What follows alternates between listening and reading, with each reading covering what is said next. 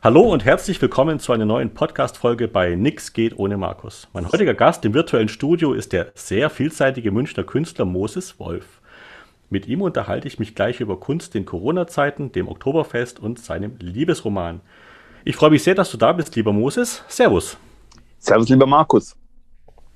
Meine HörerInnen würden dich gerne, äh, gerne näher kennenlernen, deswegen stelle ich dich mal kurz vor. Ich habe ein bisschen was zusammen recherchiert und äh, das würde ich einfach mal kurz vorlesen. Du hast dann die Möglichkeit, das Ganze äh, zu kommentieren, berichtigen, wütend aufzulegen, was immer dann auch passieren mag. Mhm, gern.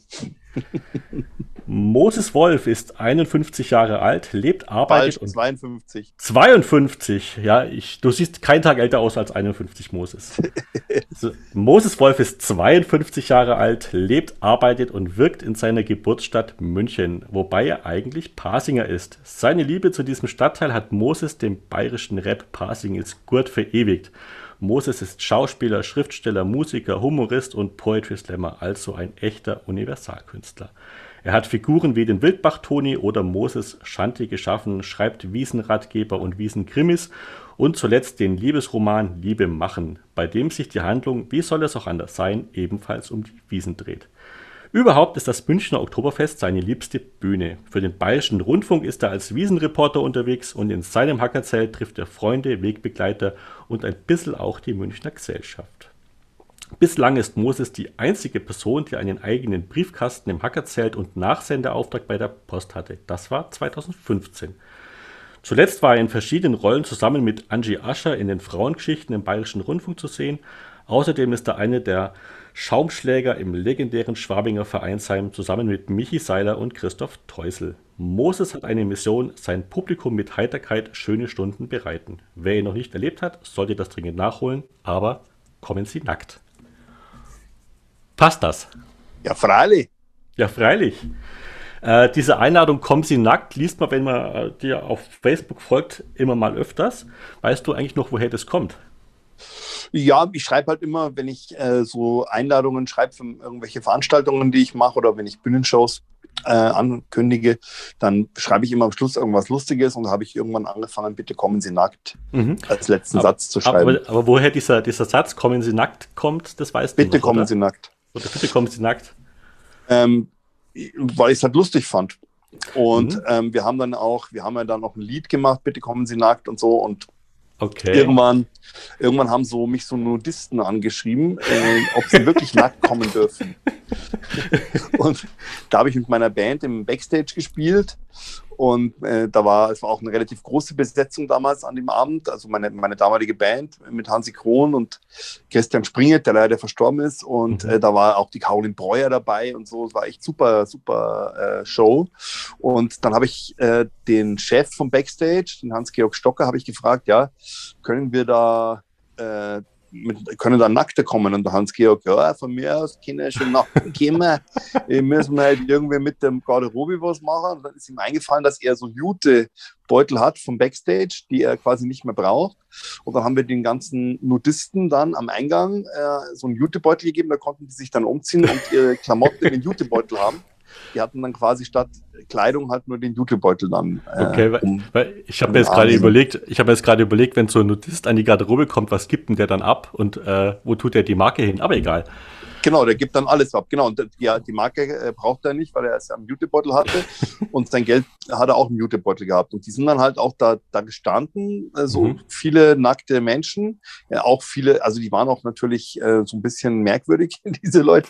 Und ähm, die äh, haben halt sich dann die Show angeschaut und die, die anderen Zuschauer haben dann natürlich gefremdelt, weil da, wenn da plötzlich so nackt rumstehen im Publikum, ja, es war also, wir haben die Stimmung, die Stimmung war total bizarr.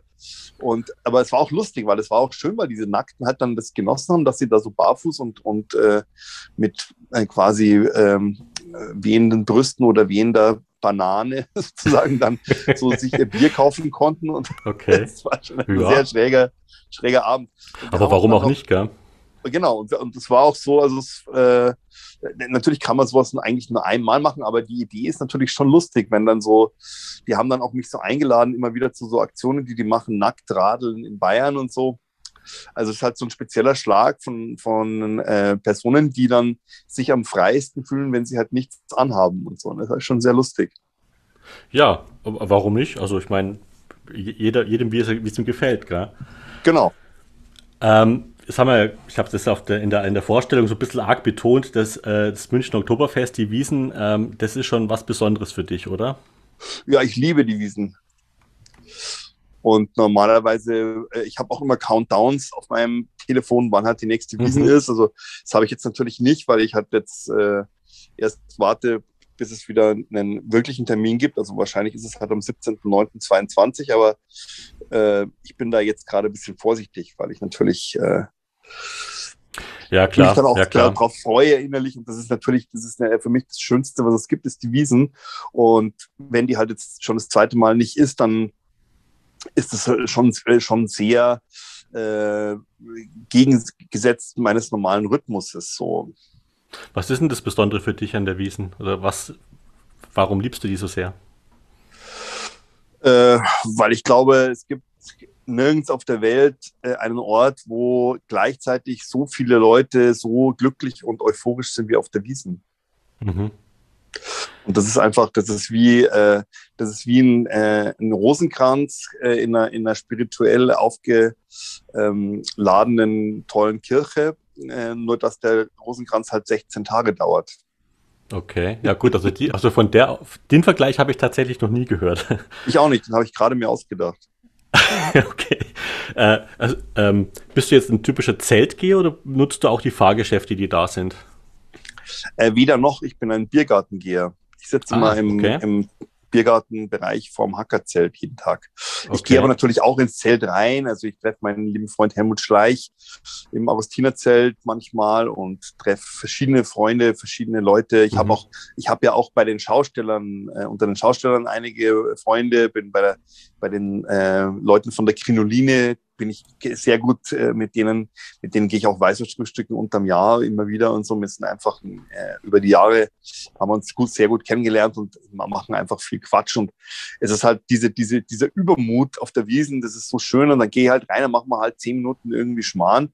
Manchmal gehen wir irgendwo Mast trinken in der Nähe von der Krinoline. Also meistens, die, die trinken am liebsten Augustiner, gehen wir meistens auch ins Augustiner oder, die, oder in die Fischschafoni. Und dann bin ich auch befreundet mit den Betreibern vom Teufelsrad und die haben so einen kleinen Bereich für, für Freunde des Hauses quasi hinten, haben die quasi wie so einen kleinen Mini-Biergarten mhm. eingerichtet, wo natürlich nur Leute hinkommen dürfen, die sie kennen. Die, du musst auch wissen, wo du hingehst, dass du da das überhaupt äh, findest.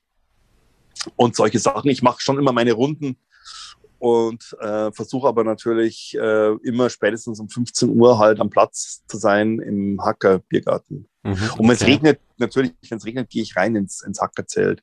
Also das ist halt der Vorteil, wenn du natürlich über, über Jahrzehnte in dem Zelt ein- und ausgehst. Ich kenne sehr viele Bedienungen, ich kenne sehr viele Securities und ich kenne die Wirte sehr gut. Und äh, ich bin ja auch meistens in kleiner Runde, also wir sind maximal sind wir so beim Anstieg sind wir zu zehnt, aber sonst sind wir maximal zu viert meistens. Und wenn du zu viert bist und es regnet, dann kommst du schon irgendwie ins Zelt rein und kriegst auch dann irgendwo einen Platz. Also die mhm. Bedienungen schauen schon, wo was frei ist. Also da, da ist eigentlich ganz geschmeidig. Und aber dann klar, zur Stoßzeit, zur, zur, wenn zum Zelt, zum, zum Reservierungswechsel ist es schwierig, aber sonst ist es eigentlich, gab es bei uns noch nie Probleme. Okay, aber also mit dir ins Zelt zu kommen, dürfte wahrscheinlich kein Problem sein, weil du da bekannt bist wie ein bunter Hund. Sozusagen, genau. Und äh, weil es ist, ist, halt immer die Frage, wenn natürlich das Zelt total überfüllt ist und wenn es wegen Überfüllung geschlossen ist, dann macht es ja der Wirt nicht, weil er irgendwie äh, die Menschen nicht haben will, sondern er will ja, er will ja, dass das Zelt voll ist. Mhm. Aber wenn es zu voll ist, dann kommt halt keiner mehr rein. Dann komme ich auch nicht rein. Also wenn es wegen Überfüllung geschlossen ist, ist dann muss man so, halt ja. warten, bis wieder, bis wieder 100 Leute raus sind und dann kommt man vielleicht wieder rein. Genau. Mhm. Jetzt gibt es seit ein paar Jahren gibt es immer noch die Eudewiesen, so alle zwei Jahre. Äh, ja, jedes Jahr. Die gibt es immer. Ist jedes Jahr? Nur, die gibt es nur nicht, wenn die, wenn die Landwirtschaftsausstellung ist. Aber Ach so, genau. Ich war immer der Meinung, dass die wir immer, immer abwechseln. Wenn die Landschaft, äh, Landwirtschaftsausstellung ist, dann ist nicht die, äh, nicht die Eudewiesen. Oder? Genau, also es ist drei Jahre Eudewiesen und dann ein Jahr immer Landwirtschaftsausstellung. Ah, okay, okay. Ähm, ist, besuchst du die auch? Weil da gibt es ja ganz viele, die sagen, ja, entweder, äh, entweder gar nicht oder, oder die lieben die Eudewiesen, gehen nur noch dahin. Ja, die Audi Wiesner ist schon was Nettes, aber das ist halt, halt nichts mit, dem Oktoberfest zu tun. Deswegen gehe ich halt mhm. da auch nie hin. Also ich mag, ich kenne ja da einige Leute, auch der Beppe Bachmeier von Fraunhofer, der hat dann Zelt und so. Und der Beder, der, der früher ein Zelt dort hatte, der hat jetzt ja die Bräurusel ab nächsten Jahr. Mhm. Und das Donisel hatte gerade übernommen, ist ein sehr netter, netter Wirt, den ich auch kenne. Und, aber ich gehe trotzdem, und mein Freund Strixner, der, der hat eine, eine, eine Bar sozusagen oder einen Stand in, äh, im Herzkasperlzelt auf der Eudenwiesen. Äh, aber ich äh, versuche meistens, dass ich rechtzeitig im Augustiner bin, weil da trinkt er in der Früh meine Frühstücksmaß. Und mhm. da, wenn ich da rechtzeitig da bin, kann ich mit dem Strixner eine trinken. Und das, die, das Augustinerzelt ist ja gegenüber vom Hackerzelt, also das ist zwei Minuten zu Fuß entfernt. und dann habe ich es nicht so weit.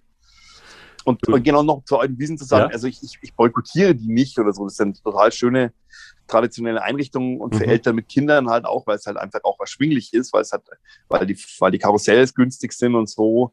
Äh, und das ist süß. Also ich würde mich total freuen, wenn die, die Veranstaltung mal halt irgendwann unterm Jahr wäre, wo man hingehen kann, aber nicht halt während der Wiesen. Mhm, okay. Da kann ich halt nicht hingehen. Ähm, jetzt hast du ja für das Schleichfernsehen ja quasi eine äh, Sonderausgabe vom Oktoberfest gemacht, äh, die Wiesen in Dubai, in den Arabischen Emiraten. Das war sehr aufschlussreich, wer das gesehen hat. ähm, aber Spaß beiseite, die, es wurde ja tatsächlich schon mal diskutiert, dass in Dubai auch ein Oktoberfest stattfinden soll. Wenn jetzt der Bayerische Rundfunk kommt und sagt, lieber Moses, berichte uns doch bitte aus Dubai von der, von der Wiesen, würdest du das machen? Nein. Äh, weil äh, Dubai, also der E-Mail von Dubai ist ja ein Schwerverbrecher. Das ist ja mhm. äh, quasi, das ist ja äh, vergleichbar mit äh, äh, der Regierung von Nordkorea. Also da, da werden ja Leute eingesperrt. Seine eigene Tochter ist seit einigen Jahren eingesperrt und der, äh, der verbietet ja alles. Du darfst da nicht mal als verliebtes Pärchen Händchen halten auf der Straße. Also das ist halt, das ist ein Staat, wenn man den unterstützt, dann äh, ist man für mich persona non grata. Also auch die ganzen Influencer, ich finde, die, äh, die sollte man äh, aus, aus, also ich würde die bei gesellschaftlichen Ereignissen würde ich die ausladen, diese Leute. Mhm, mh. Mhm. Weil die, die tun so, als, wären als wäre das irgendwie äh, in dieser Glamour-Welt, diese, äh, weißt in Indien äh, gibt es Leute, die haben äh, nicht mal ein Stück Brot jeden Tag und, und dann fahren die nach Dubai und machen da einen auf Posch. Also ich finde das extrem ekelhaft, ehrlich gesagt. Und deswegen ja. habe ich natürlich auch da äh, eine Parodie, weil das war ja so, dass da so ein, äh, so ein Weihnachtsmarktbetreiber aus Berlin der noch dazu den Weihnachtsmarkt äh, hatte, den sowieso keiner besucht hat und der eh nicht so beliebt war und, und in den auch dann noch so der, der Attentäter reingefahren ist. Das war der mit dem Weihnachtsmarkt, der Typ. Und äh, der, äh, der hat auch dann hier, dem sein, dem sein Geschäftspartner hat in München überall Schulden und überall Probleme und ständig mhm. Sachen in den Sand gesetzt. Und die sind dann zu dem E-Mail von Dubai und haben gesagt, wir wollen hier das Oktoberfest machen. Ja? Und, und es, äh, es gibt ja ein paar hundert Oktoberfeste in Brasilien und irgendwo auf der Welt, in den USA oder Japan oder so. Aber in, in so einem Terrorstaat, äh, Terrorregime, das zu machen, das war schon wirklich wahnsinnig mhm. daneben. Und dann, dann war es auch so, dass die Schausteller, die sich da beworben haben, denen wurde auch nahegelegt, also wenn sie da diesen Staat jetzt da quasi unterstützen, dann wird man sich vorbehalten, ob man sie dann wieder auf dem richtigen Oktoberfest mhm. ähm, zulässt und so. Und, äh, und jetzt hat der E-Mail von Dubai aber sowieso letzte Woche gesagt, dass es sowieso keinen Alkohol geben wird. und daraufhin haben uns alle gesagt, okay. ja, wenn es nicht mal Bier gibt, dann brauchen wir auch keine Wissen machen. Ja, ja dann wird es dann wird's natürlich auch eine sehr langweilige Party. Aber, und, aber gut, Und ich war, ja. halt, ich war halt gerade in Griechenland und habe halt das genutzt, die Zeit. Ich habe halt die Akropolis gefilmt mhm. und habe gesagt, dass das halt jetzt Dubai ist. So dass ich habe so quasi so ein äh, bisschen so ein äh, här, äh, härteres Viertel von äh, Athen von oben gefilmt, so mit sehr vielen Satellitenschüsseln und alles mhm. so ein bisschen ich hab's gesehen, ja. eine rauere äh, Atmosphäre. Und in, in der Akropolis habe ich gesagt, dass es halt die Ruhmeshalle ist und dass die Bavaria mit der mit aus Hartplastik. Aus Hartplastik, genau. und lauter so Schmarrn. Das ist schon ganz gut ge geworden, dieser Beitrag und so. Und das habe ich dann gestern im Schleichfernsehen, kam das gestern. Das war super. Hat mir echt gut gefallen, ja. Ja, es freut mich. Ähm, reden wir mal kurz über, über Corona. Also ganz ohne geht es halt doch nicht. Also wir haben jetzt im Prinzip über ein Jahr lang haben wir uns von, von, von Lockdown zu Lockdown gehangelt. Wir haben neue Wörter kennengelernt von R-Faktor, Inzidenzwert, Brückenlockdown und was und hast du nicht gesehen. Was war denn dein erster Gedanke, als es hieß, alle Läden, Kinos, Theater, Wirtshäuser werden jetzt dicht gemacht? Auf erstmal unbestimmte Zeit eigentlich. Ja, das war natürlich äh, sehr fürchterlich. Also das ging mir auch sehr an die Substanz, weil mein ganzes Leben ja eigentlich darauf aufgebaut ist, dass ich halt auftrete auf Bühnen mhm. und dass ich rumreise und dass ich äh, auch meine, meine Gesellschaft, also dass ich mir, ich bewege mich sehr viel äh, in Theatern oder auch in Gaststätten auch in Kinos und so. Und das war natürlich erstmal schon eine, eine ganz schöne Einschränkung. Aber äh, auf der anderen Seite habe ich halt äh, gedacht, äh, wie jeder vernünftige Mensch wahrscheinlich gedacht hat, wenn es jetzt so eine weltweite Gefahr gibt von einem Virus, der, der tödlich ist und der sich wahnsinnig schnell verbreitet, äh, dann muss man ja irgendwas machen. Und das war ja äh, am Anfang auch so ein bisschen äh, hilflos, was da gemacht wurde, weil sie halt nicht wussten, was sie machen sollen, mhm. also was für, für Maßnahmen auch die medizinischen Maßnahmen waren ja teilweise auch äh, ja, jeder hat halt irgendwas gemacht, was er sich halt überlegt hat, was jetzt funktionieren könnte. Und deswegen ja. die, die, ganzen Leute da in Spanien und Italien, wenn die anders behandelt worden wären, wären da auch nicht so viele gestorben. Und mittlerweile weiß man ja zum Glück, wie man es behandeln kann. Also ich glaube auch nicht, dass nochmal äh, so eine Lockdown-Situation kommen wird, weil einfach die ganzen Krankenhäuser und alles sind darauf eingestellt, die wissen, wie man erst behandelt. Und es ist auch die Intensivbetten äh, man wird nicht so schnell mehr aufs, in, in Intensivbett äh, gepackt, wenn es nicht wirklich äh, notwendig ist und mhm. so weiter. Mhm. Mhm. Aber, aber klar, was für, also für uns war das ein, ein schlimmer äh, Einschnitt, äh, vor allen Dingen, weil auch die Euphorie plötzlich halt nicht mehr da war. Äh, die ist jetzt natürlich umso mehr da bei den Auftritten, jetzt wo es wieder funktioniert. Die Leute sind so gut drauf, oh also ja. die Zuschauer, mhm. super, die Zuschauer. Also ich hatte jetzt total geile Shows die letzten Tage und Wochen und bin sehr glücklich, dass es wieder losgeht. Ähm, weil du gesagt hast, als Bühnenkünstler, äh, Bühnenkünstler konntest du nicht auftreten, aber hattest du dann andere Projekte, mit denen du es dann zumindest äh, zeitlich ein bisschen kompensieren konntest? Ja, ich schreibe ja immer, was ich habe. Also das Buch, äh, ich habe ein Buch geschrieben über ein Lokal in München, über die Fraunhofer Shoppenstube. Das habe ich zusammen mit der Wirtin geschrieben, mit der Gerti mhm. Gull. Und da haben wir schon äh, zwei Jahre vor Corona angefangen zu schreiben und haben natürlich jetzt uns halt dann mit Abstand äh, getroffen mhm. während der Corona-Zeit. Dann habe ich eben mich mit Helmut Schleich auch oft getroffen und wir haben uns verschiedene Projekte überlegt, die wir machen werden in, in Zukunft und äh, auch jetzt äh, die Sendungen und so weiter. Dann habe ich natürlich mit der Angie Ascher und, und dem Team von Frauengeschichten, äh, wir haben ja wir haben ja die zweite Staffel gedreht während Corona, also mit mit äh, Corona-Beauftragten und so und mit Hygienemaßnahmen. es war war also schon anders und, und komplizierter zu drehen, weil du dich ja als Schauspieler, du durftest dich ja auch nicht nähern. Also du durftest quasi immer nur 1,50 Meter Abstand halten und alle mussten immer PCR-Tests haben und so.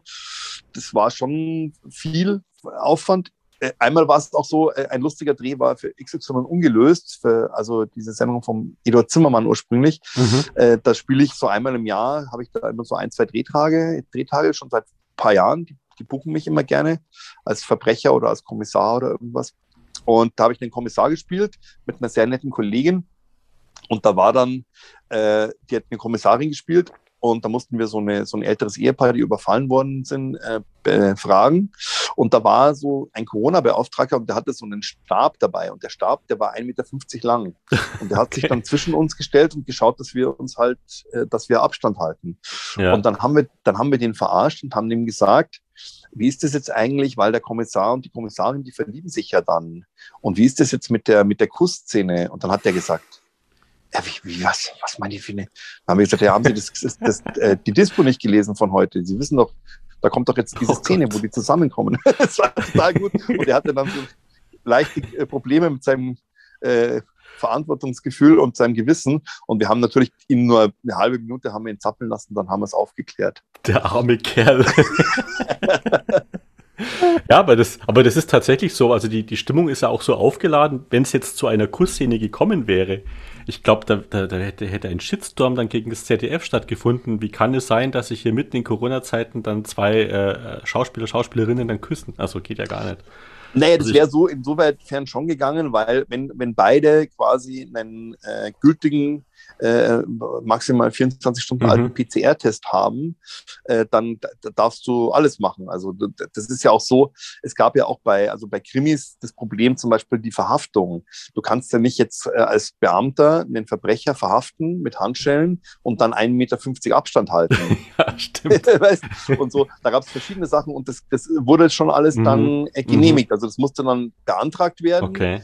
Und halt mit, nachgewiesen, dass du, dass alle getestet sind und dadurch war es dann okay. Und jetzt natürlich, dass, dass dadurch, dass ja auch jetzt mittlerweile, glaube ich, 60 Prozent erst geimpft sind und, und so und so viele zweitgeimpft, glaube ich, ist das sowieso, also wenn du, ne, ne ich habe eine doppelte Impfung, also ich könnte jetzt wahrscheinlich äh, auch eine, eine, eine Swingerclub-Szene spielen, was weiß ich. Aber nur, wenn alle also, anderen auch geimpft sind. Wenn alle geimpft sind, genau.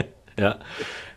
Ähm, hast du das Gefühl, dass es jetzt so, jetzt wo so auch wieder Auftritte möglich sind, dass jetzt da so ein Nachholeffekt äh, entstanden ist bei den, bei, auch bei den ZuschauerInnen, dass die sagen, hey, jetzt gehe ich dreimal die Woche statt nur, statt nur einmal im Monat oder?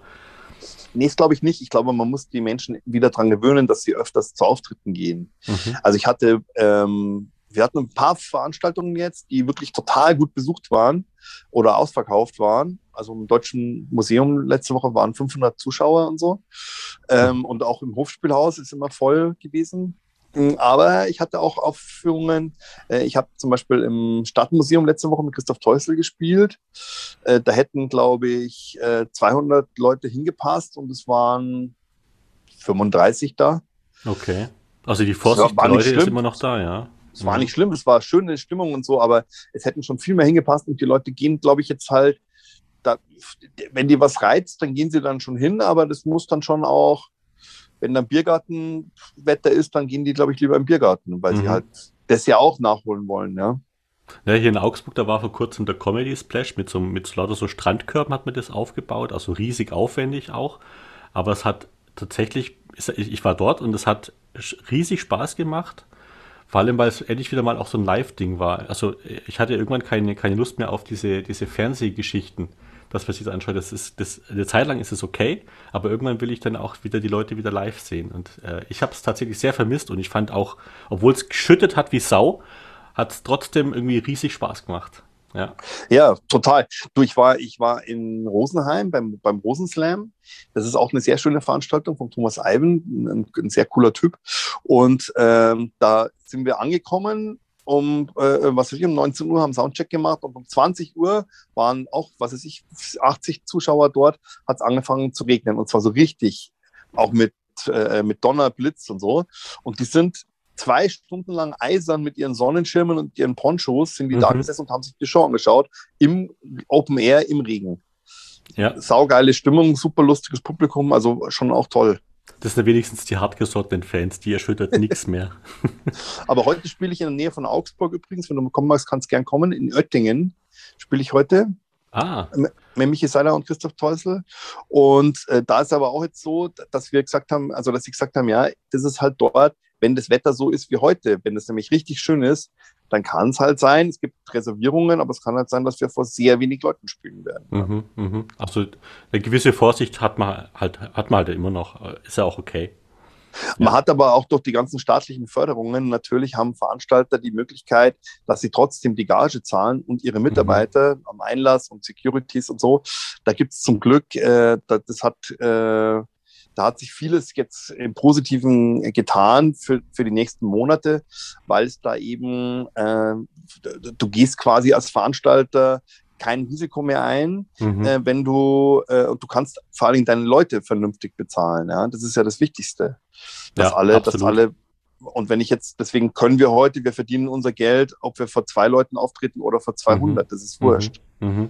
Ja, aber ich finde es auch voll äh, absolut in Ordnung, dass da jetzt in die staatlichen Hilfen da so einspringen. Ich meine, wenn man die Lufthansa mit, ich weiß nicht, wie viel Milliarden retten kann, dann denke ich mal, dann ist es auch da gut angelegtes Geld, wenn man den Menschen auf der Bühne wieder Raum gibt. Ne? Und auch vor allem genau. nicht nur die Menschen auf der Bühne, sondern auch die Menschen hinter der Bühne. Also sprich die Bühnentechniker und die, äh, die Leute, die fürs Catering sorgen etc. Also das sind ja alles, das sind ja auch Wirtschaftsfaktoren, ganz einfach. Absolut. Ja. Und, und, und wir haben auch, also es ist auch so, also äh, ich und auch einige meiner Kollegen, wir haben letztes Jahr auch so ein paar Sachen beantragen können, also die auch bewilligt wurden. Jetzt zum Beispiel habe ich eine, äh, für meine Live-Auftritte habe ich halt eine Anlage von, eine super Bose Anlage mit Mikrofon und, und Headset und so und kann quasi jetzt immer, wenn ich irgendwo in der, in der Buchhandlung auftrete oder so, kann ich halt, da mhm. müssen die nicht äh, da müssen die dann, sind Buchhändler, die wissen natürlich, sind keine Techniker und die müssen ja. dann teilweise irgendwelche Anlagen bedienen, die sie, die sie jetzt, wo sie sich reinarbeiten müssen. Und manchmal funktioniert es auch nicht oder pfeift dann oder so. Das habe ich, das Problem habe ich nicht, weil ich ja meine Anlage jetzt total gut äh, studiert habe und die gut kenne. Mhm. Und wenn ich irgendwo auftrete, wo kein Profitechniker ist, nehme ich einfach mein Ding mit. Das ist so ein Rollkoffer. Und dann habe ich halt einfach einen guten Sound und kann überall auftreten. Das, Ach, das ist sehr, sehr ja. geil. Ja. Und das hat mir der Staat finanziert. Ja, ja coole Sache. Ja, absolut. Äh, machen wir mal eine kleine Zeitreise zurück in die Zeit vor Corona. Also die Älteren unter uns werden sich erinnern. Ähm, wann hat denn der kleine Moses erkannt, dass er eine Bühne braucht? Da war er noch sehr klein. Der Moses. Warst du so ein, so ein typischer äh, Klassenclown in der Schule? Ja, wir waren noch in der Klasse, ah nee, sowas ähnliches, gell? Aber, Nein, aber so ähnlich, ja, stimmt. ähm, ich war halt schon, also das war so, ich hatte ähm, ein paar, ich hatte einige sehr lustige Klassenkameraden, auch Kameradinnen, aber, aber vor allen Dingen die Jungs um mich rum, wir waren halt so ein total extrem übermütiger Haufen. Wir mhm. haben sehr viel Quatsch im Kopf gehabt und ähm, ich hatte einen äh, Schulfreund oder zwei Schulfreunde, die, die sehr, sehr stimmbegabt waren, wie ich auch. Wir konnten einfach total gut Lehrer imitieren. Und der, der Brownie, der konnte, der, das auch super, aber der hat nicht so gern, der hat nicht so gern vor Leuten was gemacht. Aber der Ralf und ich, wir haben äh, zwei Lehrer von uns sehr gut imitieren können. Und wir haben dann äh, bei unserer lieben Lehrerin, Frau Dr. Jäger, die hat uns dann erlaubt, dass wir äh, uns quasi die letzten zehn Minuten vom Deutschunterricht vor die Klasse stellen und unsere, die anderen Lehrer imitieren. Das haben wir dann gemacht und das war halt super, weil A, hatten wir dann schon diese Publikumssituation und mhm. B, hat natürlich die, äh, die Schüler hatten dann auch natürlich ihre Freude und C, habe ich halt dadurch schon üben können, wie so, wie Timing funktioniert und so weiter. Und dann haben wir auch oft Theaterstücke äh, inszeniert oder gespielt in der Schule und da habe ich dann schon während der Schule habe ich schon ganz gute Kenntnisse mehr aneignen können. Natürlich dann in der Praxis bei großen Theatern noch viel mehr später mhm. in, in, Filmen. Aber da war für dich dann schon klar, okay, also ich, ich will Spaß machen oder auch Spaß haben und das will ich an den Leuten weitergeben und ich werde Bühnenkünstler. Genau, ich wollte immer schon Freude in die Welt bringen. Das war eigentlich immer meine wichtigste Aufgabe. Mhm. Und du weißt ja auch noch aus der, von der Zeit, wo wir zusammen gearbeitet haben, ich mache dann auch ständig Zeichnungen oder so. Das mache ja. ich immer. Das habe ich immer schon in der Schule auch gemacht. Ich mache immer irgendwelchen Quatsch halt. Ja. Ich glaube, ich habe sogar noch eine Karikatur von dir. Die ah, ja, mal, cool. Die du mal gemalt hast. Die, die musste ich mal gucken, aber die habe ich bestimmt noch irgendwo. Ähm, wie, wie kam es dann aber, du hattest ja auch mal normale Berufe, ne? da haben, wie, wie, du schon gesagt hast, haben wir uns dann kennengelernt und äh, das Schauspiel lief dann so nebenberuflich. Ich kann mich noch an Three Minute Madness erinnern. Ja. Ähm, wie kam es dann aber zu dem Entschluss oder was war für dich dann so der, der, der Aufhänger, der Trigger, wo du gesagt hast, okay, geregelter Arbeitsmarkt, äh, hänge ich jetzt an den Nagel und ich werde jetzt komplett mich äh, mein ganzes Leben der, der, der, der Kunst, der Bühnenkunst verschreiben? Naja, ähm, es, es war halt auch so, dass, dass diese Firmen äh, oft auch nicht so ganz zu dem gepasst haben, was ich halt machen will oder so, ja. Ich habe halt natürlich das schon gemacht, im Callcenter gearbeitet oder im Beschwerdemanagement mal bei so einer Firma oder ich war auch mal Teamleiter und in, in, in zwei so äh, auch so Callcentern und so weiter. Ich, dann habe ich bei Rechtsanwälten gearbeitet, lange Zeit als, als Alleinsekretär, habe da quasi die Rechtsanwaltskanzlei, also hatte einen Anwalt und ich war halt das, das Sekretariat, habe da die Ablage gemacht und alles abgetippt und äh, die Diktiergeräte abgehört und so.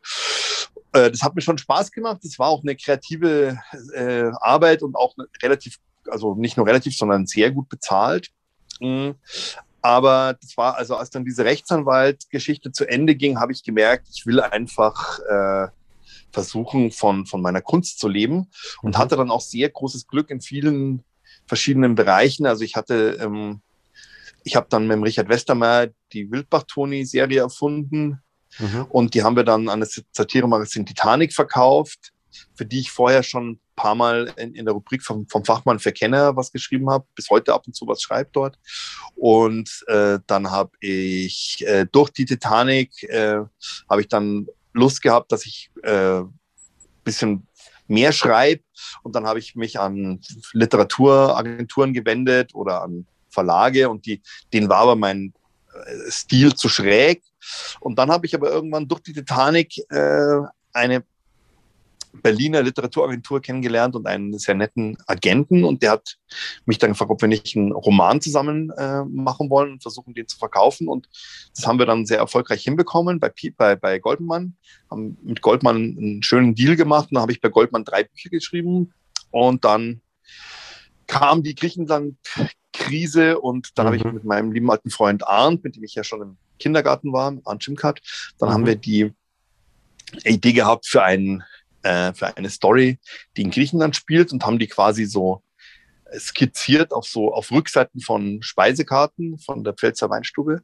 Und am nächsten Tag ist der Arndt zur Berlinale gefahren und hat es dem Produzenten Dan Mark vorgestellt, der mit, zusammen mit Matthias Schweighöfer die Firma Pantaleon hat, die Produktionsfirma. Und daraufhin äh, haben wir dann innerhalb von wenigen Tagen den Vertrag in der Tasche gehabt für Highway to Hellas, für, den, für das Drehbuch. Und dann bin ich dann zu Pieper mhm. hin und habe gesagt, wollt ihr das nicht auch als Roman? Und dann haben wir parallel quasi, wir haben vormittags drei Stunden am Drehbuch gearbeitet und nachmittags drei Stunden am Roman zu zweit. Und dann kam beides äh, relativ zur gleichen Zeit raus. Ja, also ich, ich habe den, hab den Roman als Hörbuch, ich habe den als E-Book, als normales Buch, ich habe den Kinofilm gesehen und ich glaube, ich habe mir den auch als Kinofilm mal irgendwann gekauft. Also ja, Highway cool. to Hellas, Highway to Hellas, da habe ich, also wirtschaftlich habe ich versucht, das so gut zu unterstützen, wie ich nur kann. Was ich nicht gemacht habe, es gab es auch als Musical, glaube ich, oder? Genau, in, äh, bei den Bad Gandersheimen Domfestspielen in der Nähe von Göttingen. Da haben wir das aufgeführt und da waren auch, also da waren, glaube ich, insgesamt 10.000 Zuschauer dort innerhalb von ein paar Wochen. Oh. Hat auch schön funktioniert da. Na, also wir haben quasi alles. Das Einzige, dass wir es vielleicht noch in Blindenschrift rausbringen. das kaufe ich dann nicht. Aber sonst haben wir eigentlich alles gemacht ja. mit dem Stoff. Ähm, wie, wie war das dann für dich, wo du gesehen hast, okay, das ist jetzt so ein, so ein Ding, so ein Kind, das kommt echt saugut an bei den Leuten und man sieht es dann auf der, sein Werk auf der, auf der Kinoleinwand und dann später als Musical auf der Bühne. Wie, wie, wie fühlt man sich da? Gut. Also es ist ja immer schön, wenn Werke entstehen. Es ist, also ich finde es ähm, äh, auch bei, jetzt bei Frauengeschichten beim BR, für die ich ja als Schauspieler arbeite, aber auch als Autor, äh, wenn äh, Szenen, die man selber geschrieben hat, dann äh, mit anderen Schauspielern äh, von einem Regisseur inszeniert werden, das hat schon einen ganz besonderen Reiz. Also das mhm. macht schon echt Spaß. Ähm, man, also ich hatte auch immer Glück, dass mir es auch immer gefallen hat, was äh, da gemacht wurde. Ich kenne natürlich Autoren, äh, wo es dann so anders war am Schluss, das Resultat, dass sie gesagt haben, das ist ja nicht mehr mein Text. Das war bei mir noch nie so. Bei mir hat es eigentlich immer so gepasst, wie ich es eigentlich mir vorgestellt hatte. Also hattest du auch Einfluss dann auf die, auf die äh, Drehbuchautoren? Oder konntest du da noch. Nee, ich habe das Drehbuch geschrieben. Ach so, ah, ja, okay, gut, dann, dann muss es ja auch am Ende so werden, wie du willst, ne? Genau, also der, der, der Regisseur Aaron Lehmann, der hat es halt dann nochmal bearbeitet am Schluss. Das macht jeder Regisseur. Also er hat schon äh, einige mhm. Dialoge und einige Sachen dann noch umgestellt. Und es ist ja auch dann, er hatte ja eine besondere, er hat ein sehr gutes Gespür einfach für Kinofilme, der Aaron. Und äh, das hat er ganz toll umgesetzt. Also, und man kann das Buch, also ich, ich, ich finde, es nimmt sich nichts, wenn man das Buch erst nach dem Film liest oder andersrum. Weil das passt beides super zusammen, finde ich. Ja, absolut. Das stimmt, ja. Gehen wir nochmal ganz kurz zurück zu deinen Anfängen, ähm, wo du gesagt hast, okay, jetzt möchte ich äh, von meiner Kunst leben. Gab es da aber auch Momente, wo du dann gezweifelt hast, ob der Entschluss richtig war? Ja, klar, wenn man nichts verdient, dann zweifelt man schon dran. Also dann, ich, ich habe jetzt letztes Jahr im, im Corona-Jahr äh, habe ich schon auch ähm, mich bei verschiedenen Firmen beworben, bei mhm. Radiosendern oder bei Fernsehsendern oder so als Redakteur und so. Ich bewerbe mich auch nach wie vor, weil ich natürlich, äh, ich habe halt, ich will halt auch mein äh, sehr schönes Leben äh, mit einer schönen Wohnung in der Innenstadt in München und so will ich ja jetzt nicht aufgeben äh, mhm. und mhm. will halt deswegen das und das einfach verdienen, dass ich meinen Standard halten kann. Mein, der jetzt nicht besonders hoch ist, aber er ist halt jetzt, ich könnte natürlich auch in eine Wohngemeinschaft ziehen oder so, ja, klar, und mich dann ja, mit klar. allen zerstreiten, weil ich kann nicht mit anderen Leuten zusammenwohnen, weil ich da äh, ich bin nicht äh, kompatibel mit anderen Menschen zusammenzuwohnen. okay. Wie, wie, hatten, wie hatten deine Familie denn reagiert, als du gesagt hast, ja, okay, also geregelter Arbeitsmarkt äh, ad acta, jetzt werde ich, jetzt werd ich Bühnenkünstler? Ja, meine Eltern haben immer total hinter mir gestanden, meine Großeltern und andere Verwandte auch immer. Also das war immer, äh, wir haben viele Künstler in der Familie und meine Eltern fanden das immer sehr toll und die lieben auch meine meine Sachen, die schauen sich mhm. meine Fernsehinterviews, die schauen sich alles an, die gehen auch oft zu Auftritten von mir live. Letzte Woche waren wir auf dem Schiff, auf dem, auf dem Staffelsee. Das war total cool. Eine total lustige äh, Schifffahrt mit der Mitzi Irsei habe ich da zusammen gelesen. Und äh, saugeiles Wetter, super Stimmung, mhm. eiskaltes Bier, gute Getränke und so. Und haben halt da eine auch, auch sehr gute Technik, also super Mikrofone haben wir gehabt. Und dann sind wir auf dem Schiff da rumgeschippert und der Kapitän hat sich auch sehr amüsiert und der hat am Schluss mir gesagt, ja, du, äh, du warst doch mal im Parsing in der Schule. Ich so, ja, wir waren in der gleichen Schule. War der Kapitän Echt? Okay, meiner cool. Schule, ja. Mhm. Der Gary. Wenn du, wenn du heute deinem 18-jährigen Ich begegnen würdest, was würdest du dem jüngeren Moses raten? Aber was soll er anders machen oder soll er was anders machen? Ja, nee, soll er nicht sein. Aber also ich habe ja, ich, ich habe eigentlich mein Leben immer äh, sehr intensiv. Ich hatte auch, ich hatte auch schlimme Phasen mit ganz schlimmen Ereignissen und ganz schlimmen mhm. äh, äh, Schicksalsschlägen und so. Aber das gehört halt dazu zum Leben. Und das habe ich halt, ja, es hat mich geprägt. Alles, was ich gemacht habe, hat mich geprägt, ja. Mhm. Ähm, aktuell hast du jetzt einen, einen Roman geschrieben, Liebe machen, ein Liebesroman. Mhm. Um was, um was geht es denn in dem Roman? Kannst du mal kurz vorstellen? Also, das geht um zwei Menschen, eine Frau und einen Mann, äh, die sich im Jahr 1970, die begegnen sich immer ohne es zu merken und irgendwann begegnen sie sich mal real in einem sehr besonderen Moment. Das ist dann das, was du vorhin gesagt hast, das ist auf der Wiesen, aber das Buch spielt nur ganz bisschen auf der Wiesen. Aber es spielt unter anderem auf der Wiesn und dann begegnen sie sich und das ist so wie so eine Marienerscheinung. Also diese zwei Menschen äh, sind sehr fasziniert voneinander, haben auch schon Bier getrunken, sind in so einer, wie in so einer Zwischenwelt. Es ist ja auf der Wiesn oft so, dass man da, das ist ja nicht die Realität, sondern das ist die Wiesen, da ist man ja in der eigenen Welt. Mhm. Und ähm, dann werden sie aber äh, durch Wiesenumstände wieder voneinander getrennt und finden sich dann auch nicht mehr an dem Tag 1970 äh, beim Anstich und dann sind sie zu, zufällig beide im Jahr darauf wieder auf der Wiesen. Also sie kommt aus Köln, er aus Hamburg. Die sind aber dann zufällig halt wieder dort und denken sich, jetzt gehen wir wieder da äh, auf diesen Platz da vor dieser großen Statue, die Bavaria, und äh, treffen uns da. Da war ja damals viel weniger los wie heute und schauen, ob, ob da die andere Person wieder da ist. Und dann siehe da, sie treffen sich wieder ein Jahr später, kommen sich dann auch kurz näher, küssen sich kurz werden aber dann wieder auseinandergerissen durch verschiedene Umstände. Und dann sehen sie sich 49 Jahre nicht mehr und erleben halt verschiedene Sachen. Da passiert auch viel da in dem Buch mhm. in den 49 Jahren. Und dann ist das Jahr 2020 und im, der, alles in dem Buch ist historisch auch richtig und, und belegbar. Also ich habe lauter historische Sachen reingeschrieben, die jetzt viele Leute vielleicht nicht so wissen über die Gründung der Band Tonsteine Scherben und so weiter. Habe ich viele, viele historische Sachen reingeschrieben. Und äh, das Einzige, was dann fiktiv ist, ist halt, dass die Wiesen stattfindet bei mir. Weil ich wollte da nicht Corona reinschreiben. Mhm. Und ich wollte auch nicht schreiben, dass sie dann auf die Wiesen kommen und alle mit Maske rumrennen. Das hätte mich in diese, äh, ich wollte die, den Leser in eine euphorische Liebesstimmung entlassen. Und deswegen habe ich quasi das äh, erfunden, mhm. dass Wiesen ist und sie halt dann hingehen an den gleichen Ort wieder und ob sie sich dann äh, treffen oder nicht, das verrate ich nicht, weil das muss man rausfinden. Okay, ja, äh, ich, ich, ich kann es nur empfehlen. Ähm, was hat dich denn zu dem, zu dem Buch inspiriert? Woher kam die Idee? Oder ist es ein bisschen autobiografisch, weil du bist ja auch ein Kind der 70er Jahre? Ich bin ein Kind der 70er Jahre sozusagen, ja. Ähm, die Idee war, meine liebe alte Lehrerin, die mich damals immer mit dem Ralf Lehrer hat imitieren lassen, äh, die wohnt mittlerweile in Landsberg und die ist 93 Jahre alt Ich habe mit ihr mhm. übrigens heute Vormittag te telefoniert kurz, weil sie gestern die Sendung gesehen hat beim Helmut Schleich und sie fand es super. Und ähm, die hat äh, irgendwann auch äh, mir angeboten, dass sie meine Bücher lektoriert, bevor ich sie dann dem Lektorat vom Verlag Ach, gebe. Krass, mit, mit 93? Mit 93, ja. Wahnsinn. Und also damals war sie halt 85 oder 84, wo, wo sie das angefangen hat, aber das hat sie, sie hat die ganzen letzten Bücher alle bis auf, also wenn es total bayerisch ist, ist so richtig bayerisch kann sie nicht, aber ähm, äh, wenn es Schriftdeutsch ist, das kann sie sehr gut. Okay. Sie Ach, cool. Großartig.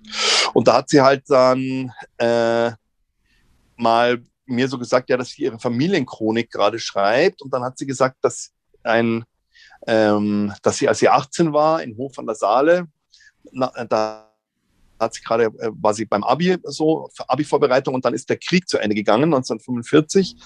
Und da gab es natürlich lauter ausgebombte Leute, es gab lauter Zurückkehren, Heimkehrer, Verletzte und die Krankenhäuser waren überfüllt.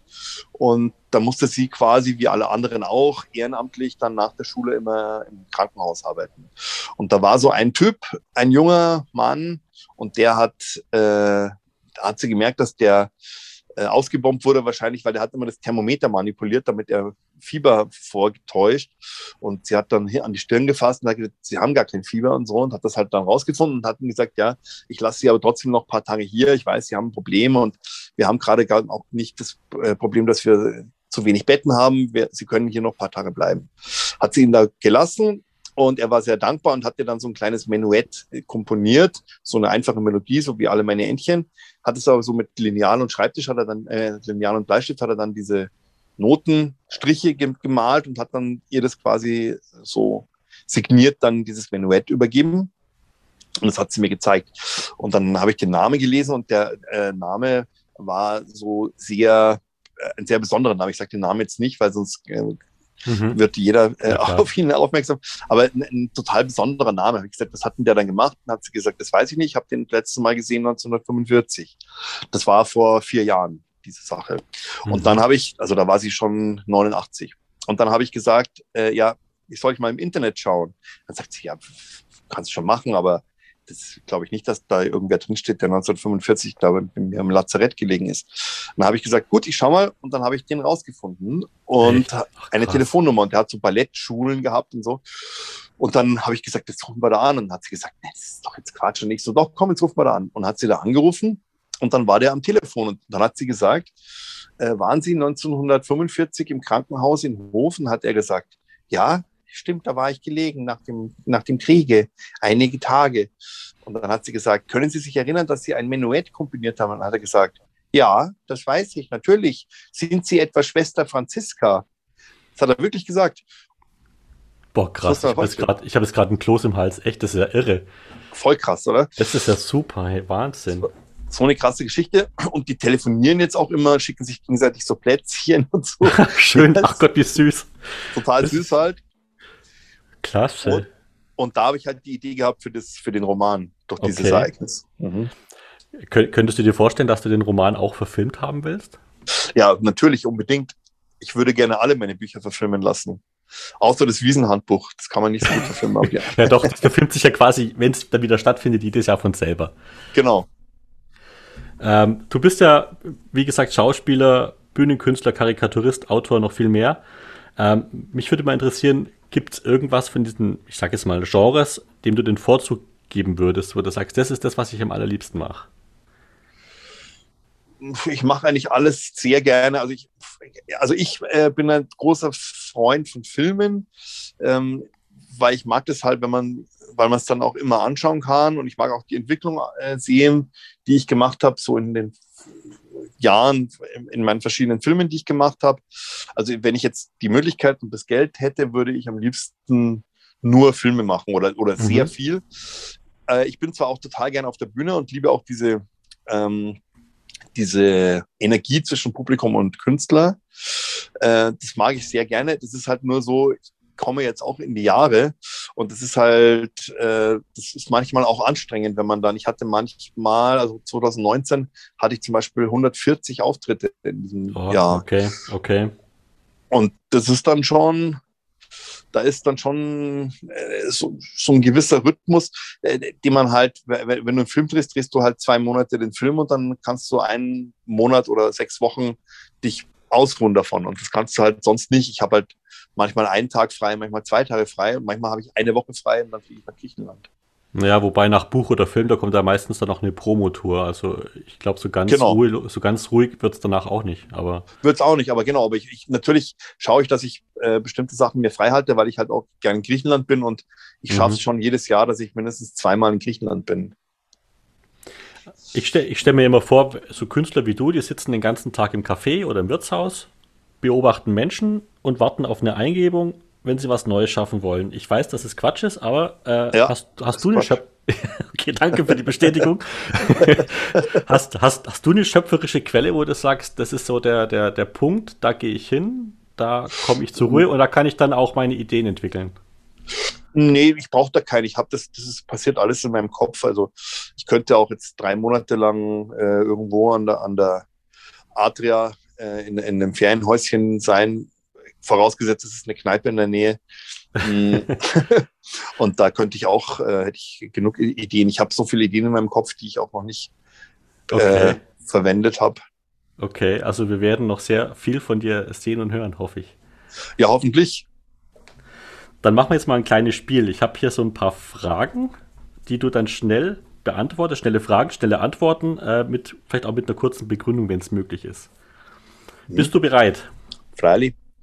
Wenn du München den Rücken kehren müsstest, wo würdest du auch leben wollen oder können? Ähm, auf der Kykladeninsel Ios. Okay, warum? Weil es meine zweite Heimat ist. Das ist auch die Insel, auf der du dann, wenn du in Griechenland bist, auch dann dort immer dort bist, oder? Genau. Zweite Frage. Welche Person würdest du gerne kennenlernen? Kann, ähm, auch, kann, kann, auch, kann auch eine tote Person sein. Charles Bukowski. Okay. Was verbindest du denn mit der Person? Mit Charles Bukowski. Ja, ich habe halt alle seine Werke gelesen und ähm, mag ihn und mag seine Art zu. Ich mag auch seine Art auf der Bühne vorzulesen mhm. und ich mag seine Art zu schreiben und ich glaube, ich hätte mich mit ihm gut verstanden. Frage Nummer drei. Wenn man dir die Hauptrolle in einem Kinofilm anbieten würde, welche Rolle wäre das idealerweise? Mörder, Polizist, Liebhaber oder welche Rolle stellst du dir oder könntest du dir für dich vorstellen? Ich kann mir eigentlich jede Rolle vorstellen. Also, ich habe auch schon viele Rollen gespielt. Ich, ähm, ich spiele natürlich lieber so ein bisschen lustigere ähm, Charaktere oder so ein bisschen schräge. Mhm.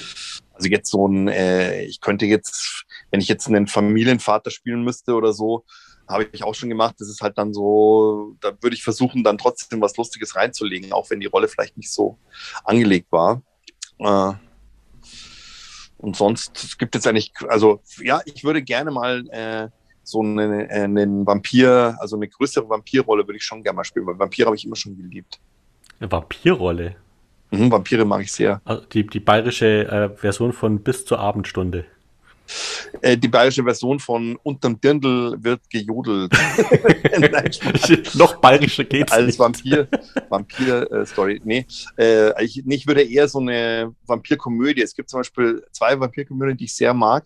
Die eine heißt Liebe auf den ersten Biss mhm. und die andere heißt Die Herren Dracula. Das sind zwei schöne Vampirkomödien. Die eine ist französisch, die andere englisch oder amerikanisch. Und ähm, die sind, das ist so ein Humor, den ich teile. Ich teile, mhm. ich mag auch gerne den Film Airplane, die unglaubliche Reise in einem verrückten Flugzeug. Das ist so ein, oder Monty Python. Ja, okay, das ist aber dann schon, schon schräger Humor, ein bisschen. Auch, ja, ja, sehr schräger Humor. Ja, ja. ja. Äh, letzte Frage: Was ist dein größter Traum? Mein größter Traum ist, äh, dass ähm, das alles so bleibt, wie es ist. Mhm. Dass wir äh, schön leben mit vielen äh, netten Freunden, dass alle gesund bleiben und dass äh, nicht einer vor dem anderen oder eine vor dem anderen stirbt, sondern dass wir alle gleichzeitig in die Luft fliegen zum gleichen Moment. Okay. Dass keiner ja. trauern muss. das, ja, stimmt, okay. Das ist natürlich, das ist natürlich schon äh, auch, auch eine Variante. Mhm. Ähm, kurz, vor, kurz vor Ende, ähm, die Kabarett- und Comedy-Szene wächst sehr stark, habe ich zumindest den Eindruck. Und viele möchten auf die Bühne und es gibt auch immer Möglichkeiten, dass man sich so Bühnen verschafft, mittels YouTube und so weiter. Ähm, welche Empfehlung hättest du denn für jemanden, der zu dir kommt und sagt, ich würde ganz gerne Kabarettist, Comedian werden? Welche Tipps hast du für die Person? Das kann man äh, sehr schwer sagen, weil in der Zeit, wo ich angefangen habe, Kabarett zu machen, war die Szene einfach völlig anders als heute. Und man hat, ein, äh, man hatte eine andere, ähm, hatte, das Publikum war auch, also Kabarettpublikum ist dann auch immer zu Kabarett gegangen. Mhm. Mittlerweile ist es ja viel vielseitiger, durch Stand-up, Comedy, Poetry Slam und so weiter. Äh, es ist gar nicht leicht. Also wenn du heute anfangen willst, ähm, musst du halt dir versuchen, dass du dir ein Forum, dass du irgendwas suchst, äh, dass du üben kannst, dass du einfach ein Gespür kriegst, wie du auf der Bühne wirkst oder wie du auf der Bühne ankommst und mhm. wie das Publikum funktioniert, äh, äh, welche Witze ähm, gut sind, welche Pointen man machen soll, wo, welche Witze zu weit gehen, äh, was ähm, ein Gespür einfach zu kriegen, mhm, mhm. äh, auch äh, Pausen zu setzen. Man, äh, das Wichtigste ist, sind auch Pausen. Ist, wenn viele, viele Künstler machen keine guten Pausen. Oder ja, Timing. Das, stimmt, halt, das stimmt das Timing immer nicht so richtig. Das merkt man manchmal, ja. ja. Genau, Timing ist alles. Also gerade Anfänger werden oft zu schnell und so. Gut ist auch natürlich, wenn man sich leisten kann oder wenn man jemanden kennt, der das machen kann, dass man einen Regisseur sich holt und so mhm. und das einfach so äh, übt. Und dann ist es natürlich in der heutigen Zeit, ist es, wird es halt auch immer schwieriger, weil ist eine, eine sehr kleine ähm, ähm, Bevölkerungsmenge ähm, an Leuten, aber die ein sehr großes Forum bekommen. Das mhm. sind die Leute, die sich ununterbrochen über irgendwas empören wollen. Die äh, die jetzt dann äh, fordern, dass homosexuelle Männer nur von homosexuellen Männern gespielt werden dürfen und so weiter. Also die quasi dann auch die mhm. Schauspielerei mhm. überhaupt nicht verstanden haben, so dass man halt in andere Rollen schlüpft, wo natürlich klar der Ansatz ist daran, dass man jetzt sagt, äh, wenn ich jetzt einen, wenn ich jetzt Mao Zedong äh, besetze, dann muss ich schon jemanden äh, da besetzen, der halt asiatisch ausschaut und ja.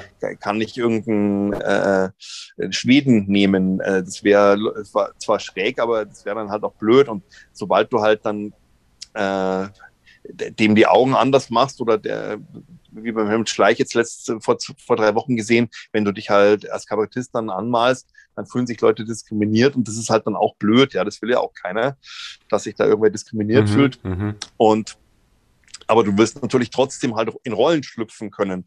Und wenn ich jetzt, äh, ich habe jetzt halt die Idee neulich gehabt, ja, wenn ich jetzt zum Beispiel einen äh, surrealen Film mit Fabelwesen spiele, dann muss ich halt eine Anzeige aufgeben, ich suche einen kopflosen Reiter, zwei Werwölfe und vier Elfen.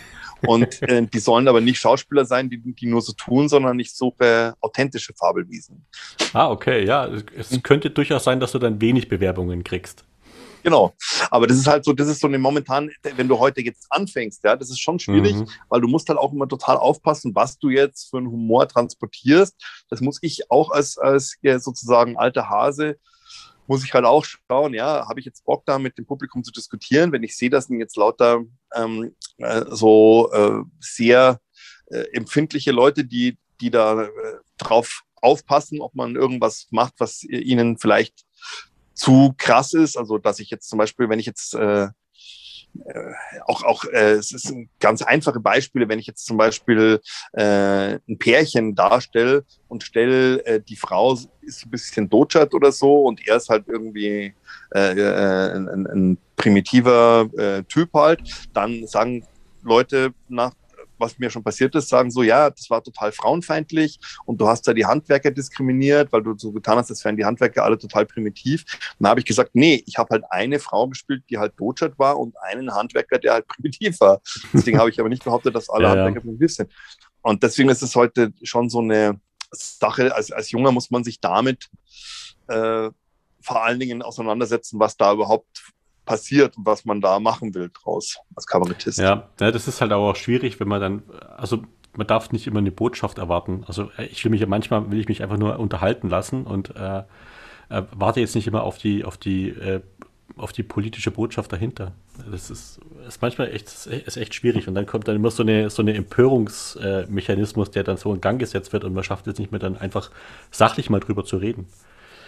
Genau, total. So, wir haben jetzt fast, fast eine Stunde durch. Ich habe ja, meinen Gästen haben immer die Möglichkeit, äh, nochmal ein Schlussstatement loszuwerden, nach Belieben. Äh, das, das möchte ich jetzt auch dir einräumen. Du hast quasi jetzt das letzte Wort, lieber Moses.